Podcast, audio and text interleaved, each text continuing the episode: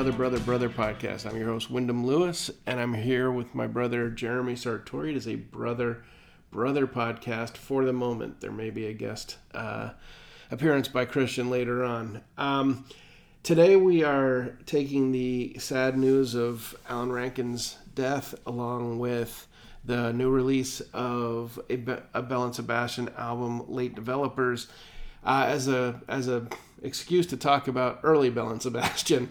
So, um, uh, and uh, we'll tie that back to Alan Rankine as we talk. But um, between the two of us, Jared, um, Belle and Sebastian came to me through you when we were both, you know, really had our ear to the ground. You were um, living in Austin, Texas. I was living in New York City. And I do remember, though, that it was you that made the introduction very early on in the Tiger Milk era. So, uh, why don't you tell me how they came to be and, and your relationship with this band? Yeah, definitely. It's uh, you know, let me hold on, let me like unbutton my cardigan here and uh, put my um, reading glasses on. But um, you know, this is a, a band that you know is, is near and dear to us. Um, I kind of was had, had taken a break, we'll say, from college and was living in Austin. And um, my girlfriend at the time had a a good friend visiting, and she was actually in university at, at BU. Uh, um, funny enough, and had Belle and Sebastian with her, and, and she was sort of an you know indie rock gal, and and um, had some cool music. So we were talking about music, and I'd seen these album covers in record stores. So you know they're they're very iconic and, and very eye catching, especially if you were ever a fan of the Smiths or, or Morrissey. It has that same sort of feel of that um, you know, I guess early '60s, uh, you know, kind of art film look that were very stylized, but there wasn't, yeah, you very, know, very sort of, um, you know, Andy Warhol factory Yep. derivative kind of stuff. yeah, and there was, wave as well. but there was no way of telling back then too. And this, so sorry, this is circa you know '96, '97, um, and like there was no way of telling what the hell that meant right? You know you, you didn't have any access there was no internet or streaming or, or maybe there potentially was at that point uh, but i was not on that that that. So i'd see it at sort of waterloo records the iconic record store in in austin and um, and then the name which is you know we having some ties to to Euro folk, you especially, but um, myself also, you know, going over there a bunch as a kid, like um, you know, I, I knew kind of Belle and Sebastian, the sort of stories and the the um, you know, kind of like Comic an Obelix, characters. yeah, comic characters like you know, Tintin or Obelix and you know Asterix or something, but um, I'd never read them, so I was I was curious, and you know, I'll, I'll say you know to my fault at this time, I was sort of prided myself in, in musical identity, right? Sort of identified as the music you like and the high fidelity way of like trying to be cool and um, and I was very much into a dinosaur junior mode and and then kind of creeping into some of the, the early alt country so this music to me was was you know almost discerning in the sense that it was so sensitive and light yet like really smart and really catchy. Um, and probably the same way in high school you know that i, I loved the the smiths but didn't really throw them out on at parties much. Um, it wasn't exactly uh, you know break it out. So I, I remember hearing if you're feeling sinister and um, and just immediately being like this is like a song about stars of track and field and terry cloth you know shorts um, but there's something here that's that's pretty amazing. And, and especially when you hit track two seeing other people and, and things like that. And, and i think you know back then we would communicate mostly via actual phone calls landlines that is. Um, and i'd given you a call on one of our sort of weekly or bi-weekly calls and being like you got to hear this band. I think you're going to really like them Yeah. I mean, I remember that. And, um, well, just to go back and, and sort of give the history of the band, the, uh, you know, the sort of mainstay songwriter, leader of the band is a guy called Stuart, Murdoch. Um, and the band's been around since 94 in loose configurations. Um, you know, even when I read about them early on, it seemed like they were a loose confederation of people rather than a, a rock band. But in, in you know, uh, contrary to that, um, sensibility that they really projected. They have been a unit now for uh, the past you know 20 plus years. I mean, it, with you know zero comings and goings. Um, early on, they were Stuart Murdoch and um, uh, stuart um, david Stuart David, who you know met in in a uh, music program for or a program for unemployed musicians at. Uh, um, uh, it's called it was called Beatbox, which is so the- so government program, especially in like the UK. You know, it's like um, yeah, but come- the funny thing was, is it was over, overseeing this this particular program, Beatbox, the uh, you know unemployed musicians on the dole, um, was uh, overseen by Alan Rankine, the late Alan Rankine, who died, um, uh, you know, in 2023 within the last two weeks. Uh, who was the um, primary, or, or you know, one of the two primary um, uh, musicians in a band called the Associates, who was always kind of that band that you knew of but didn't know if you were, um, you know, in the in the early '80s. I they I had them on some mixtapes. I don't think I ever owned an album by them, but they had some really cool singles, and you know, you would you would easily.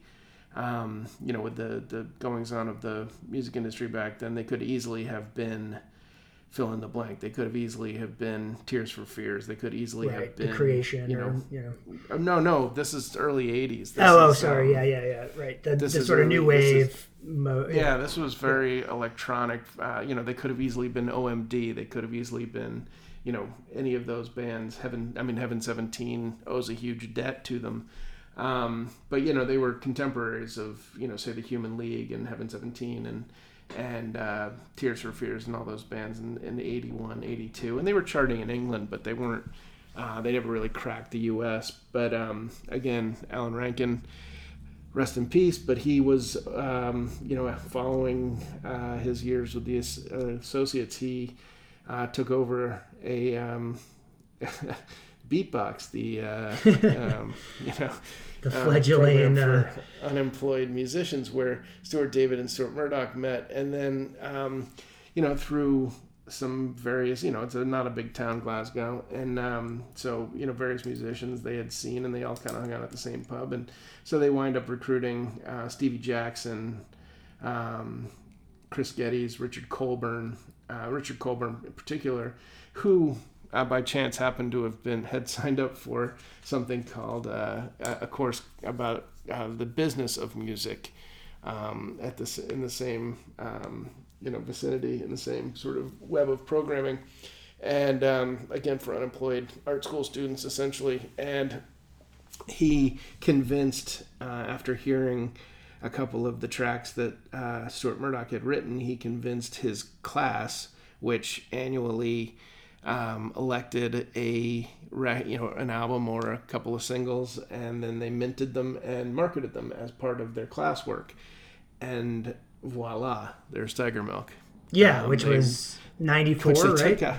It was a little bit after that, but they took it out to a bunch of labels, and everybody kind of jumped at once, and Yeah. so they wound up having a, uh, you know, um, you know, something of a bidding war for their services, and were able to dictate a lot of the things that they would and wouldn't do, and um, which is really their list- amazing at the time. Sorry to interrupt, but I mean, it, this is sort of in hindsight. Like I said, when we first kind of stumbled upon this band, it was kind of mysterious, and you had to look for you know articles. They were definitely you know becoming a kind of critic darling pretty quickly. It wasn't like we we stumbled onto an unknown by any means, but like it was something that you know we weren't willing to sort of, or I wasn't willing at the time to, to spend twenty dollars on to take the chance until I heard it.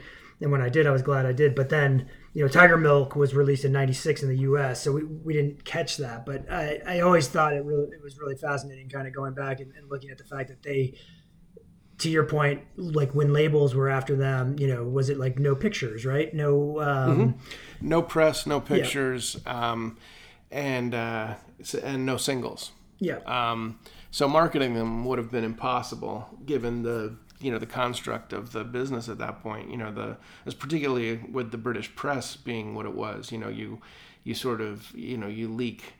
Fun, you know, this was the height of the era when you sort of, you know, leak stories about, you know, and St- Stuart Murdoch says he's going to be, you know, bigger than Iron Maiden, you know, um, and uh, you know that becomes, or you know, whatever you find an egomaniac like the, you know, Gallagher brothers, or egomaniacs like you know Pete Do- Doherty, or or you know anybody who likes to cause trouble. And these guys were the opposite; they wanted to not be known, and it turned out, in the long run, to be a great ploy. Um, I think they got their fame on their own um, terms, and and uh, they were able, you know, again they put their first two records out on a on a indie label out of Scotland called Jeepster, which um, you know from what I gather, you know, was basically created to accommodate them almost. I mean, I think they were their first releases as Jeepster, but um, you know, I think like Factory with New Order, I think they were able to you know grow up with the label and then branch out without um, you know really doing much damage to their personal relationships. Even the people that have left the band, um, yeah, they seem to return. This, yeah, they return, but they're also you know they're talking heads in the documentaries talking about how great these guys are. Right. no, um, definitely. And and so you know they've really and again like for a band that was you know to a person they seem to say in the early on that they that none of them wanted to be in the band and yet here we are in uh, 2023 and they're still touring they're still putting out records and only really three of them um, dropped out and it was i think peaceful on all accounts so it's a it was in fact it's loose federation that it was uh, dreamt up to be, but at the same time, it was it turned into a pretty significant unit. And I think, you know, you, when you talk about the first three records, um, which is, you know, a lot of people will, will would talk about Tiger Milk and If You Are Feeling Sinister, their first proper album, um, as sort of a, a, one and two as sort of a, an era, um, because first of all, these albums were put out within several months of each other, but also um, because this was the sort of finding your your sound, and then people, um, you know, the the I think collective wisdom is that uh, boy with the Arab strap is not as uh, um, remarkable as the first two, and I would I would challenge that. I know that you're more fond of the first two, but I, I think the third record and the, the first sort of professionalized version of uh, Belle and Sebastian, Boy with the Arab Strap, is is one of my favorite records of all time, and and I think it's really on par with the other two. I think it's yeah. I mean, I, I tend to find it kind of a silly argument, and we talk about this with certain bands. It's like you know, Surfer Rosa, Doolittle, or um, you know, Bug, and you're living all over me with with uh, dinosaur bands like that. But um, you know, Radiohead bends and okay and things like you know. So uh, you know, to me, I think what happens is you just fall in love with what you hear first. Also, just to kind of go back a little bit, you know, Stuart Murdoch had been suffering from, you know, what now is called um, fatigue, chronic syndrome, fatigue syndrome, chronic, yeah, and so he had been kind of a shut-in, you know, from 21 to 22. Um, and had written, you know, a lot of lyrics. So there, there was sort of a world created. I mean, the first single off Tiger Milk, which is, the, or the first song, I should say, they didn't do singles, but the first song on that album is, is The State That I Am In, which is this you know, sort of epically hilarious story. And, um, you know, he mixed a lot of like religious stuff and sexual tension and, and kind of boys and girls and, and young people, but very literate at the same time. And, and, uh, and if you're feeling sinister, I think sort of cleaned up Tiger Milk's uh, messier edges, which are, are pretty, you know, amazing for a first shot, right? I mean, the fact that these guys had, access to studios from Beatbox and and um, you know just we're sort of a collective of musicians sitting around. It wasn't so much like to your point, like the people in the band want the other people in the band um, wanted to be in a band that sounded even like this. It was just that he happened to have songs already and and you know and, yeah. and a very clear idea of what those songs should sound like, but you know, it was I think a, a kind of cool era in indie because it was a time where like this sort of return to you know love era, you know, um, 60s kind of psychedelic stuff. And you got to say, like, the Olivia Tremor Control was around this period too. Um, and, you know, the, the Elephant Six stuff where it was these really intricate orchestrations that were not yeah. shied away from, you know, that, that hadn't really, like, as I mentioned, I was listening to a lot of Dinosaur Jr., Sonic Youth, and things like that at the time, which was pretty much guitars and amps and pedals.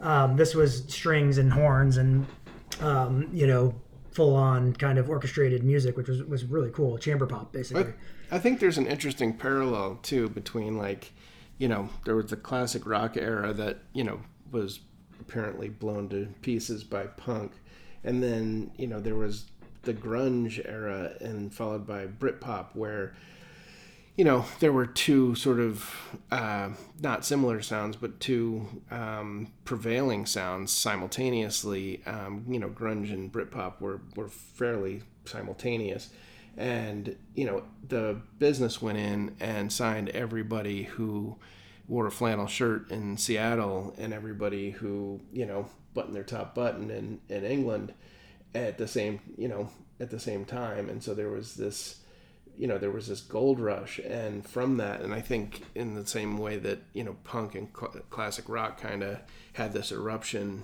and what came out of it was several years of of really weird experimental things that became popular because they were because nobody really knew what to do and and so certain things gained exposure i mean i watched a documentary the other night about Gary Numan and you know you think about where that sound came out of 1980 Mm-hmm. and it just sounded otherworldly. And I think the same thing happened here, where you know there was a lot of backward looking in terms of you know Elephant Six celebrating, um, you Pet know the and things like the zombies and pet sounds and and uh, um, things of that nature, but also you know there was stuff like Odelay came out in '96, Right. and was just fucking weird, but it was huge.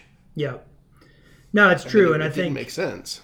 you know the songs that when I first heard "If You're Feeling Sinister," you know the songs that really popped out of me are the, you know the second track, "Seeing Other People," which is an all-time great, and then "Get Me Away from Here, I'm Dying," and and those are pretty simple pop songs, Mm-hmm. really, you know, but they they weren't afraid to be simple and they weren't afraid to be delicate, and you know they got sort of the nickname of like twee pop and things like that, which I have no idea what even I guess what that means, but like it was just this kind of um sensitivity. Uh, and i don't mean that in like uh No, because a these sort of lyrics are literate- biting and they're funny. It was literate. yeah it was it was really literate. It was, it was but it was also like almost delicate to a, a degree but at the same time was- like had kind of a, a music you know by people who read Evelyn Waugh for people who read Evelyn Waugh. right exactly um but you know to your point about i think when the boy in the arab strap came out and probably is kind of it is usually it's funny it is sort of left out of people talking about the classic albums and and you'll you'll always see if you're feeling sinister and, and then at times see tiger milk. And i think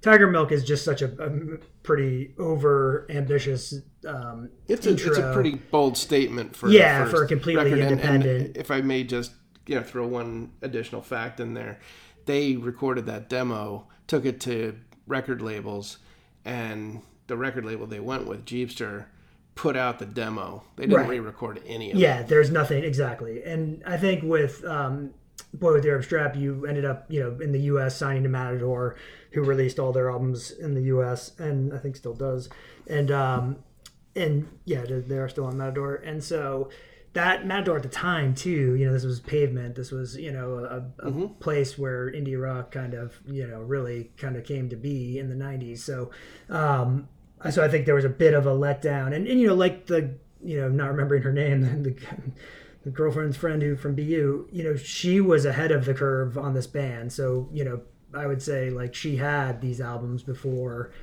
Arab Strap came out. So it'd be the same as you know you and I kind of loving Slant Enchanted, which I swear is a better album. But um, but you know a lot of people love Crooked Rain, Crooked Rain because that's what they hear.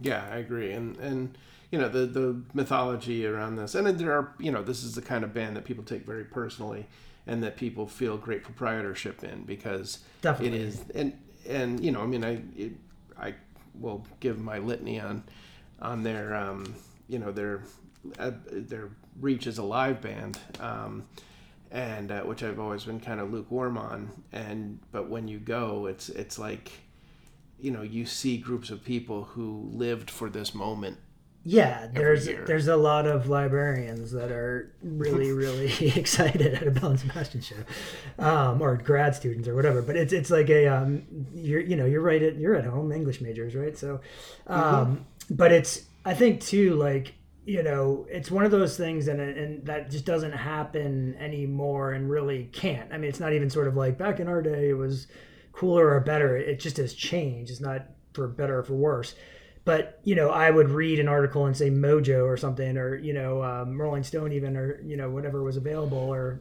um, some pop fanzine or something and you know nick drake would be mentioned who i knew of but didn't know you know and, and then i my boss at the time had a nick drake box set so i borrowed it and taped it you know and that's like how you had to kind of find the influences and, and sort of play connect the dots and then the fact that these guys like I had no idea what they looked like you know I had no idea what um, No. there's no band shots there's no you know um, anything really so you, and- you knew what the imagery surrounding them was, which was actually more powerful in a way.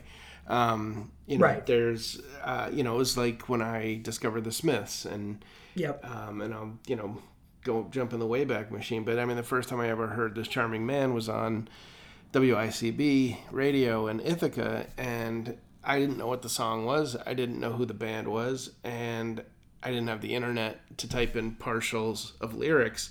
So I went out looking for a song called "Haven't Got a Stitch to Wear."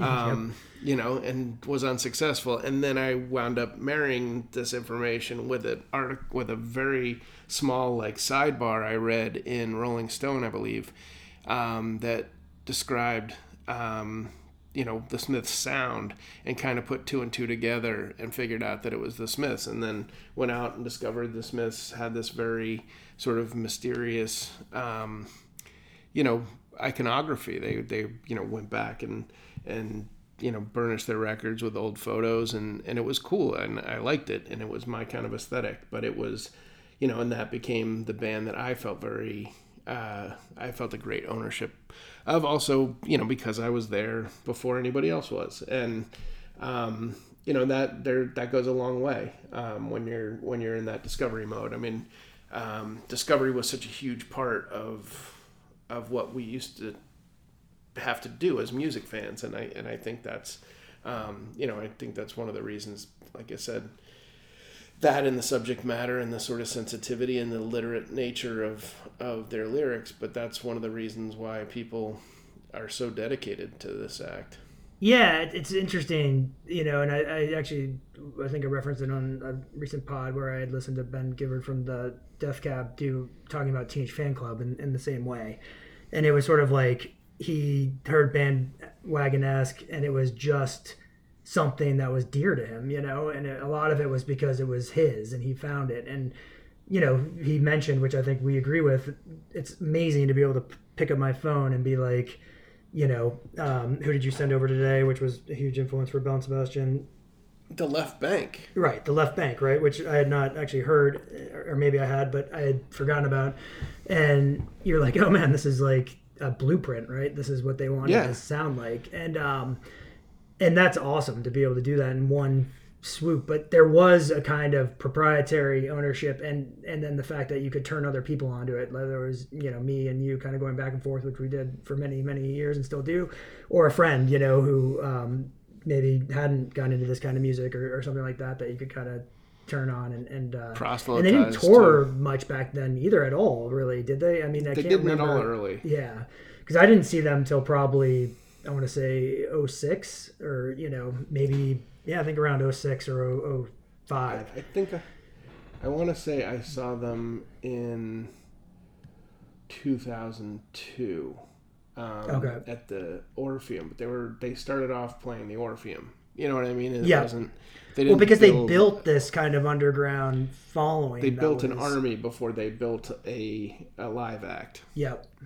and that showed. I mean, it was they weren't the greatest live. The first time I saw them, I was very. Um, it was probably the best I saw them, but it was still like sitting through a recital to a degree. Like you couldn't, you weren't, you shouldn't talk, and uh, if you did, you were probably interrupting everybody around you.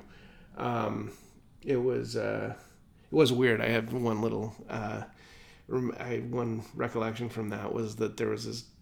I was in probably the fourth row. I took my wife and um, at, at a theater, and um, there was a guy in front of me who full on mohawk, full on like Harvard Square punk get up, and the guy was raging like he was at a you know at a Black Flag show back in the day, or you know, I mean, he could he couldn't mosh not dance the way he was uh, Yeah. accustomed to dancing. So they were playing like you know, "Don't Leave the Light On, Baby" or whatever, and he's like you know, fist pumping and scre- you know like you know giving him the devil horns, and it was just it was kind of awesome. Um, That's great. I didn't understand it, but it, it sticks out. You know, there's always there, Yeah, you always I'd have to appreciate someone enthusiasm. memorable. Yeah. yeah, I just get like this guy was so out of place, but he was so into it. Um, anyway, uh, the the funny thing, and then going back again to the the left bank. The funny thing about the left bank was that, you know, I knew their one hit, which is "Don't Walk Away, Renee," which has been covered a gazillion times, and and everybody kind of knows it, but don't, no, it's you know kind of like the association or something. Like nobody Yeah, don't know knows who it who sings it. Um, which, in retrospect, I would never think of "Don't Walk Away, Renee" as being similar to a Belle and Sebastian song. But in the context of the album that it was on, all of the other stuff really sounds like Belle and Sebastian. And the funny thing is, there is one notable alum from the left bank who went on to uh, front one of the greatest rock and roll bands of all time. Would you care to venture a guess at who that is? Jer? Jesus, where were the left bank from? May I ask? Because I don't know. Uh, New York City, Okay, so they're in New York. Greenwich Jesus. Village. Huh. Front. Uh, I will give you ten Well, give me a guesses. genre. I will give you ten thousand guesses, and you won't get it. Okay, well then, well, let's. I'm gonna just say, uh, you know, I have no idea. Go for it. Michael McKean was in the left bank. Michael Yeah. McKean, who later became David St. Hubbins of Spinal Tap fame. Oh, nice. Yeah, he was Yeah, actually I remember He was a guitar player for the left bank. So uh, before he was Lenny on Laverne and Shirley, before he was um, on Better Call Saul, before he was in any number of things. But uh, I assumed it was Yes. kind of a metal-ish genre, but I did not. Spinal Tap did not cross my mind. So that's. it's uh, kind of funny now that you know that, and you think about the the interludes in Spinal Tap where they go back to their early days Oh yeah, of being the- in like the which is Thamesmen basically the and- left and- bank. Yeah, Yeah, and listen to what the flower people are saying. It's Yeah. kind of that. yeah. I need to watch that movie again. It's so good. Um, Yeah. No, so I mean, I think another thing that's kind of funny too with the release of Late Developers, which just came out and um, this Friday, which kind of spurned this conversation, is you know there's there's bands that you adore, and like you said, the, the lineup really I don't think has changed since 02 or 03. So it's you know you pretty much have the fundamental, uh, you know, at least a few members from from Beatbox. Uh, Stuart David leaving, Isobel Campbell going on to, to have a, solo career and, and um, playing with Mark Lanegan, rest in peace but you know it's also a band that we sort of have gone in and out of right and I, i'm always curious to like get people's take Uh, we both listen to the new album and we can talk about that in a minute but you know a band that survives this long so we're talking late 90s um, i'm certainly if i'm even i'm not 21 at that point um, so i'm probably 19 20ish and uh, you're you know well into your 20s and then we're talking 2023 so what happens when that happens? I mean i don't think this band But- is has gotten bad. That's that's not the case. No, it's like a lot of bands though that that continue to put out stuff. I mean, it's it's all good stuff. I mean, you take a band like Guided by Voices, uh, right different, well you know slightly different yeah Yeah, but I mean, even you know, Pixies or Dinosaur, you know, they Right. they continued to put out stuff long after what I think is their great stuff. But I think Yeah. this is a band that understands what their great stuff is too. Yeah, Um, and I think they had a kind of resurgence. So I, I would say they sort not resurgence, but you know we have the the three that we talked about, which was certainly Well, then I think the you know we had Catastrophe Waitress in 03, Yeah. which is you know pretty close in with that other stuff. And then yeah, you you're right. That isn't that's only about three years after Fold Your Hands Storytelling was 02, which is the Todd Solondz soundtrack. Which soundtrack. Yeah, is pretty good, you know. I mean, all things considered, but it's a, you know it definitely is written to a movie. um, you know film, and um, and then you know they're sort of uh, you know they're they're sort of automatic for the people moment after putting out you know um, was the Life Pursuit in 07. right, which and, I think um, is a you know, great album. Yeah, It is. It is, but it does remind me a little bit of that REM kind of, you know, first three albums are great, second couple after that are good, you know.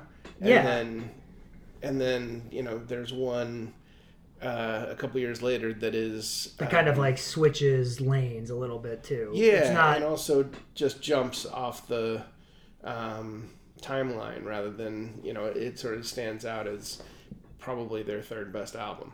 Yeah, well, it's funny um, when you talk That's about the like Life Pursuit and the um, the sort of um, Isobel Campbell left by them, but you know it, it was produced by Tony Hoffer, who did Beck Squarrow, Airs, Ten Thousand, Legend, Supergrass's Life on Other Planet. You know, so this was definitely, and it was recorded in L.A. um, mm-hmm. which is something that because I was just kind of flipping through some of the the records and going back in time a little bit. It's, um, it's very Motowny too. Like, yeah, the other stuff is informed by Motown. This sounds like Motown. Well, it's funny too with Belle and Sebastian because we were talking earlier, like singles like "Boy with the Arab Strap" and and um, off of that that album, great album, which I know is your favorite actually. So some of their songs always had a little bit of swing to them, you know, whether you want to call it mm-hmm. kind of like a Northern Soul or or um, yeah, you know Motown or you know hand clapping and and you know they're not necessarily shake your ass songs, but they are uh, shuffle your feet songs for sure, mm-hmm. um, and which is probably best. But yeah, so that that's interesting. Um, Life's Pursuit, I think, kind of did flip it, and then again, like you you know, there's albums like. Uh, they really kind of took a few gaps in between too. So you have like Write About Love and Girls in Peacetime Want to Dance, um, which all get fairly critical acclaim, but but tend to kind of I just sort of drop only, in and out. you know, three albums in the 2010s, right? And I think that you know they were having kids and families and and I think know, doing other stuff too, some other soundtracking yeah. and and um, you know some of those like uh, festival, like curated festivals. I know they did it over in Europe and things like that too. So Bowlie Weekend and yeah. Well, let's um let's listen to a little Belle and Sebastian, and then I'd love to just do a brief late developers, and then talk about some other things that we're excited about coming out. Was that how's that sound? Sounds perfect. All right, cool. I was surprised. I was happy for a day in 1975. I was puzzled by a dream that stayed with me all day in 1995. My brother had confessed he was gay, it took the heat off me for a while. He stood up with a sailor friend, made it known upon my sister's wedding day.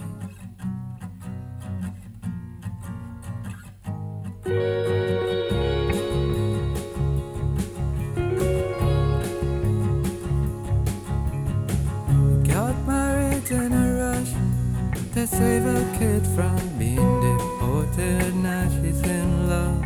Oh, oh, oh I was so touched. I was moved to kick the crutches from my crippled friend. She was not. Cured on the Sabbath. I went to confess. When she saw the funny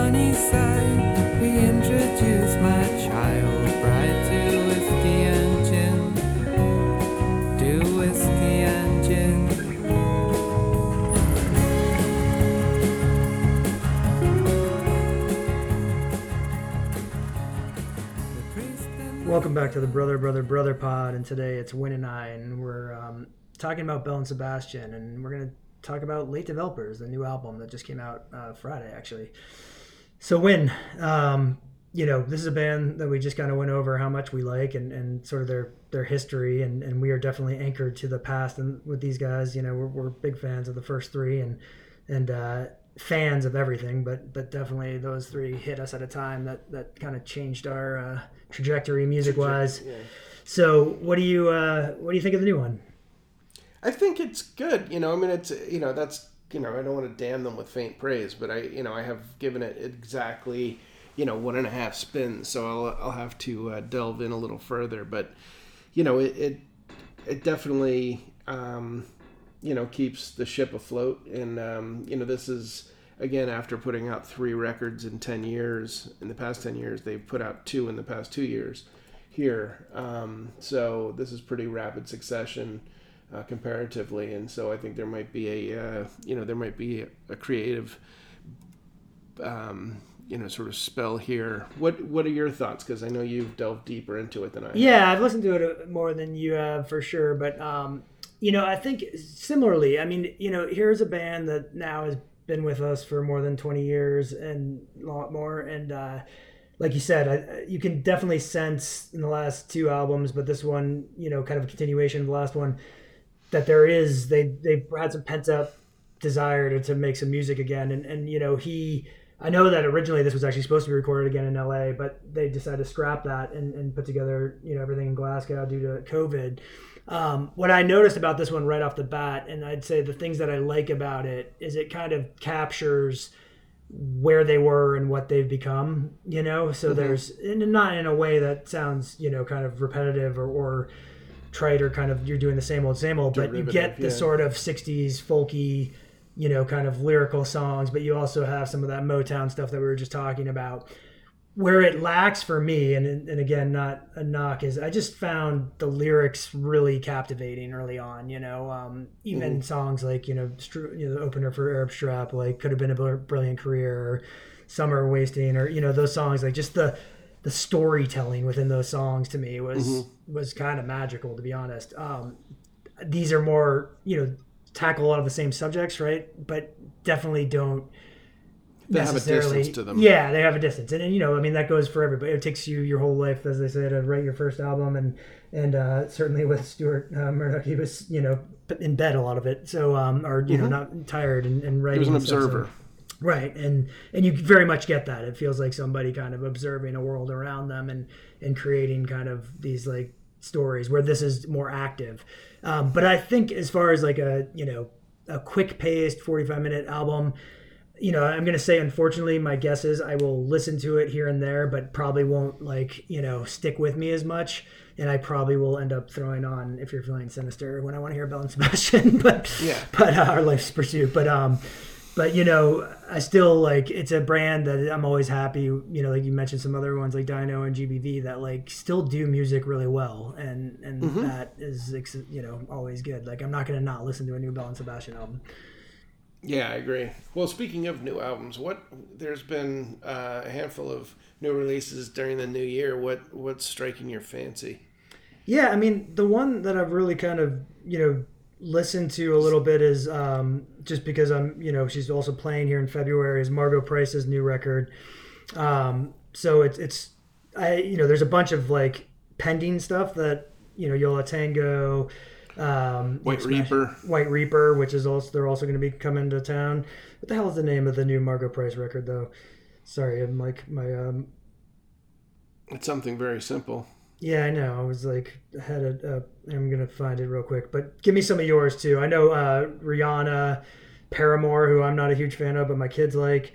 Um, you know, Sam Smith. Uh, you know, there's Caroline Polachek has a new one coming out. Yeah, she's she's an interesting case. pretty I- You know, cool. she's been around for a while, doing a lot of different things, and you know, I mean, it's funny. I saw her, a quote from her the other day saying that you know people are comparing her to Kate Bush and to knock it off because there's only one Kate Bush, but you know, it's a, you know taking it as high praise, but you know, not feeling. Um, worthy but you know she's done some really cool shit and you know and and, and uh, I, she almost feels like like a New York version of Charli XCX. You know what I mean? There's Yeah, uh, she's sonically definitely, and uh, I think she's pretty. but also as I think like just in terms of writing, producing, performing, she does it all. Yep. And you know there is. Um, I want to say she might have produced one of Simon's records, but I'm not 100 percent Oh, sure. wow. Maybe she I think you might be to- somebody we knew because I remember there being some sort of connection there and being like, wow, you know, like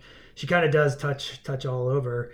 Yeah, Um, but I think there's also like there's the sort of high art, low art thing, uh, or not, yeah, that's a terrible way to put it, but you know, there's the pop, um, and then there's the the sort of uh, more indie, you know, uh, critic, cred.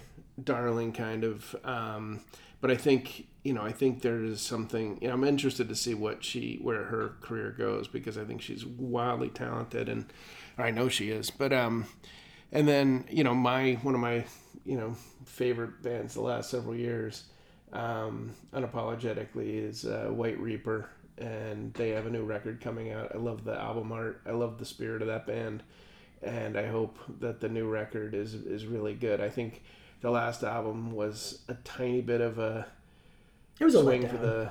yeah. It was, but it was also kind of a tiny bit of a swing for the, uh, for uh, widespread popularity. Yeah. yeah, Which And hence the I- fact that they're going to be playing the Royale. it did not happen. So yeah. but uh, no, I remember hearing that uh, song a bunch of the single a bunch of times when I was in Buenos Aires a couple of years ago, and I was like, "Oh shit, White Reaper made it," and then um, realizing that it really hadn't, you know, uh, translated in the same way. I think they they toned down too much, and um, you know, It lost some of the garage rock and had a little too much of the '80s slick, you know, kind of. yeah, I mean, they they do rock and roll really well, and whether you want to call it kind of a, a play on hair metal or in a garage band or whatever, um, glam rock, yeah, glam rock, yeah, yeah. Sorry, in both of its iterations. I yeah, guess. which I guess is kind of like you know, glam rock became hair metal in my world, but like it, it you know, in terms of like the timing, you know, that's what it sort of like was based off of, and and um,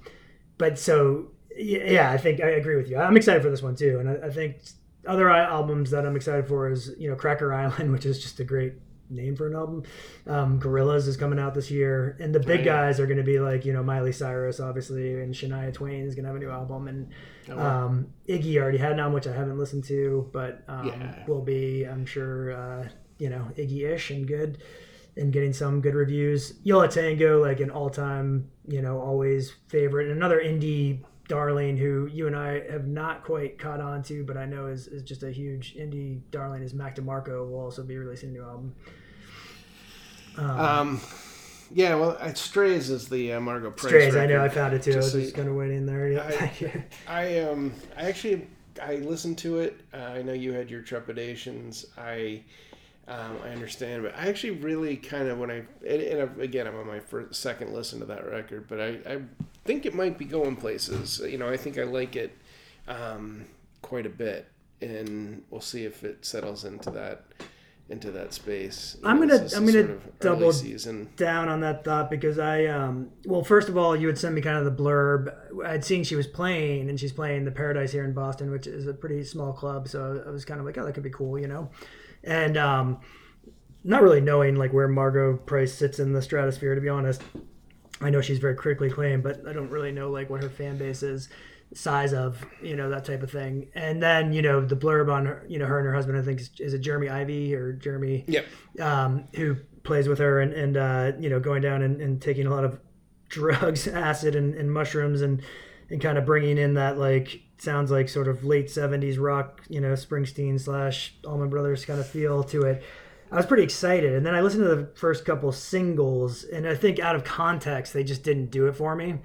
Yeah, I think Um, they bleed. I think there's like a heaviness to the writing that is bled out by the production a little bit. Yeah, yeah. And then when I was the other night, you know, cooking, I threw on the album from start to finish, and it was just a totally different experience. You know, it, it fits in as an album, and even the singles still stood out as probably my least favorite songs on there, which is strange, but because usually that's not the case with somebody putting out stuff. But um, but I actually thought the album, like just sound wise and, and kind of direction wise, was much cooler sounding than I thought. So I'm excited to give it some more spins too, and I I think probably we'll try and make that show, which would be good. Yeah, I agree. So, um, all right. Well, you want to take a quick break and and then um, come back and end this how we always end these things. Let's do it. All right.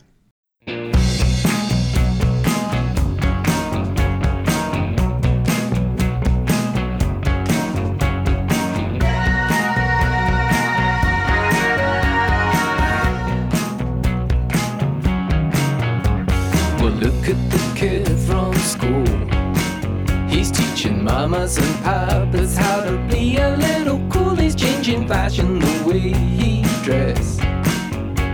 Attracted to old Bella hoodies, where money for the kid with the will to funky dances in secret. He's a part-time punk.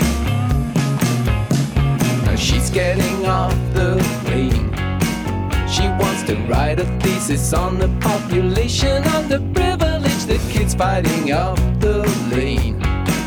The shoplifting, just drifting like the switchblade on the cross. But if there's trouble, she's got the moves. She's taken an elementary class in kung fu. I left my washing in the laundrette. You can put some money on it. You can place a little bet that when I see my washing, the black will be gray and the white will be gray, but the blues are still blue. I'm crying for welcome back to the Brother, Brother, Brother podcast. Uh, we are talking today about Belle and Sebastian and some other new releases. But, um, Jared, that brings a question to mind for me, and that question being, what are you listening to? Ah, wow. Um, like it's a pretty surprising question. So give me a second here. But um, yeah. So I'm gonna go with a couple music things, and then um, I'm gonna jump back into a, a television thing too. So I'll try and be kind of brief. But I've been on a bit of a a throwback time machine myself, and um, I listened to start to finish U2's Joshua Tree and Achtung Baby the other night. I was working late. I'm doing a dry January, so I was just like trying to kind of find things that uh, you know like to listen to and, and that I hadn't heard in a while that could kind of be background music that I knew every minute of. And um, it was just kind of fun to like go back and listen. There just isn't that sort of rock band anymore, right? That that King of the World kind of rock band, and and uh, I was always very, and you and I have talked about this. Like Joshua Tree was very much in both of our faces, and unwantingly at the time, um, you know, in the late '80s there. But I've gone back and, and listened to it a lot, and, and I don't need to ever listen to that album again. I know every track on it just by osmosis. It's not even like I had to own it, but I uh, I am just kind of always impressed with that record when I go back and listen to it. it it's just a fucking really good record, and and um, things that I didn't pick up on, you know, more as a, a young when I was younger when it came Kid. out. Like yeah, very much a kid. I was thinking in like sixth grade or something. But the uh, production is just really good, you know, and uh, and the sounds on that. And then Achtung Baby, which I was actually really excited about when it came out, and I was uh, also a kid, but in I think freshman year of high school or so. Um, what a cool turn still, you know, you go back and listen to that album and it's a really accessible pop album, but it, it was risky at the time and it was um, just huge and big and, and kind of fun and, and took on like, it was, you just remember 90 or 91 when that came out, like it kind of was this sort of optimism, right? In this future that was kind of really bright. And, and, um, and I think nobody did that better than U2, right? Yeah. I mean, that was like the tour and those singles and, and just that album start to finish. But that was the thing I kind of noticed too. I hadn't really listened to that album start to finish, and it just kicks off and doesn't stop. It's it's a really great really record, and I actually like it better than than Josh. I think it's probably their best record still for me. But um, anyways, and then I got on like a bit of a just nostalgia kick and listened to Smashing Pumpkins, Siamese Daydream again, which you know I never need to listen to again either. But uh, the rockers rock on that. I, some of the other stuff like Disarm, I, it still makes me cringe, but the rockers are great. Um, but as far as television and getting back to the 2023, I did watch um, The Last of Us last night, the new HBO drama based on video game, and um, of the same name, I think. And and I don't play video games, so I have no idea what that means. But I, I you know, love dystopia, and, and um, you know, I can do zombies and you know, diseases and pandemics as well. So. Good cast. It's it's good. You know, the first episode, I'm definitely gonna watch another one. I was saying prior that it, it you know, I watched Walking Dead when it first came out. My um, and I you know wa- watched uh, the more recent miniseries Station Eleven, and it just seems like kind of a, a highbrow Walking Dead and, and a less you know kind of drama and arty focused um, Station Eleven. But we'll see where it goes. But so far, you know, and a little bit of like Children of Men mixed in there, right? Um, Yeah. so it could be really good. I don't think it's going to be bad um, off the pilot uh, in the first episode here. I definitely don't. It just ma- it just depends on how much it captures me to keep going with it, like a lot of shows these days. So um, I, I recommend it. Check it out when you get a chance, and uh, I want to hear what you have to think. Yeah, I am excited to see it. It was Pedro Pascal um, in Walking Dead. I never watched Walking Dead. He's the lead, right? Who was also in Narcos and stuff. Yeah. so um, no, he was not. No, the guy who was in Walking Dead early was the guy from uh, We Own the City and and um, Oh, Bernthal. Yeah, yep. A show that got no credit this year too. By the way, I still love We Own the City. I City. know that is weird. I like that show a lot. Whenever I think about it, I'm Um, like, that was fucking good. Yeah, I actually zipped past it the other day when I was flipping through, to see what to watch next, and, and I wound up watching The Verdict last night by Paul Newman, or with Paul Newman. Nice. Which is pretty great movie. Um, but uh, I have been. I watched George and Tammy, the Showtime oh yeah, Christian Um, that too. miniseries about uh, George Jones and Tammy Wynette. Um, it was shockingly watchable um, for somebody who is not a huge. I love a rock and roll documentary, not as big of a uh, um, scripted rock history because I just they tend to be, you know, greatest hits packages and and you know reenactments of of things that we've actually seen before. Um, in George and Tammy's case, I guess I'm underexposed, but I also, you know, other than, um, you know, the the basic knowledge that he didn't show up a lot, was drunk most of the time, and the um, They were a good country song, of- is what you're saying. yeah, they were a hell of a good country song. Um, and the anecdotal piece of him stealing his, uh, you know, getting his keys taken away and taking the rider mower into the liquor store, um, which is highlighted. It's pretty awesome. Other than that, though, I didn't really know as much. And, and from what I gather, um, Jessica Chastain and Michael Shannon do their own singing, which, you know, I think cool. I, I think people overvalue that, but you know, more power to them if they can do it. Um, I did think it was. I thought it was better than I would have guessed, and I would recommend it.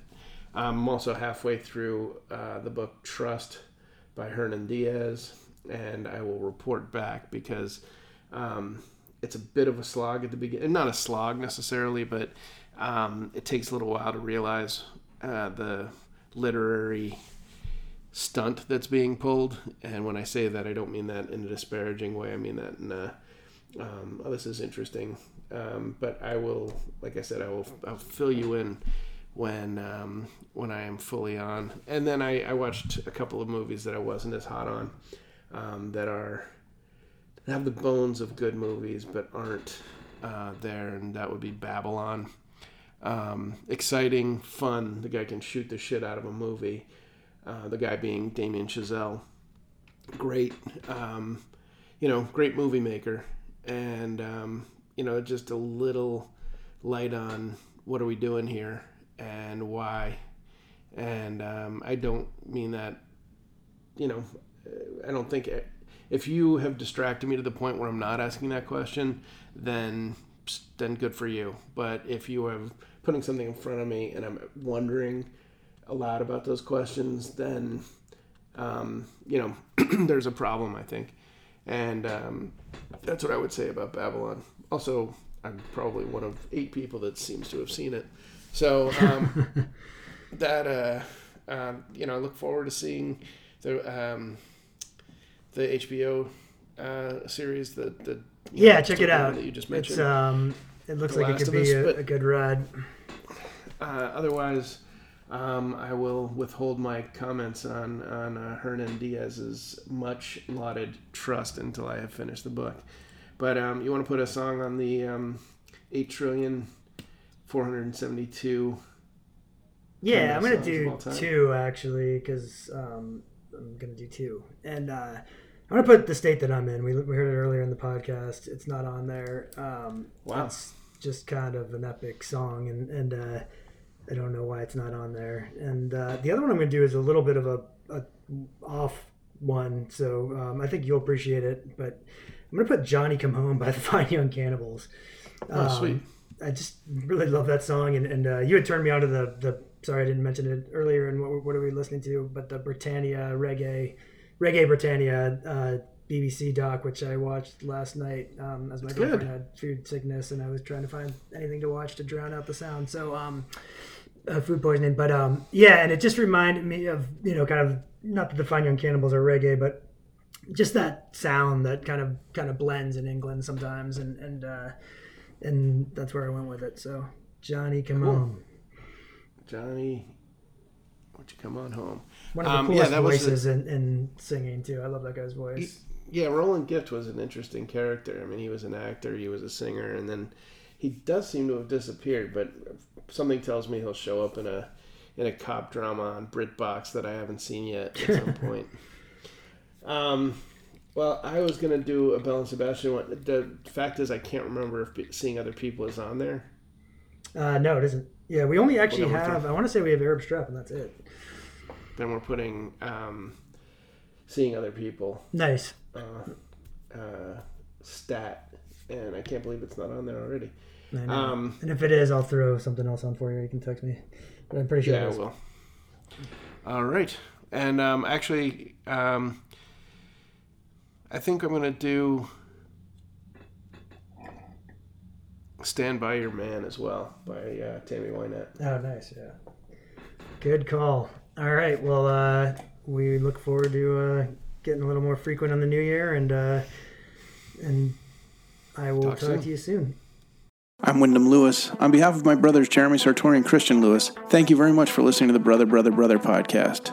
Many thanks also to our heroic producer, Damian Kendall, and to Simon Doom for our epic intro music. Learn more about the pod at brotherpod.com, follow us on Twitter and Facebook, and it's extremely helpful if you rate and review us on iTunes. Thanks again for listening.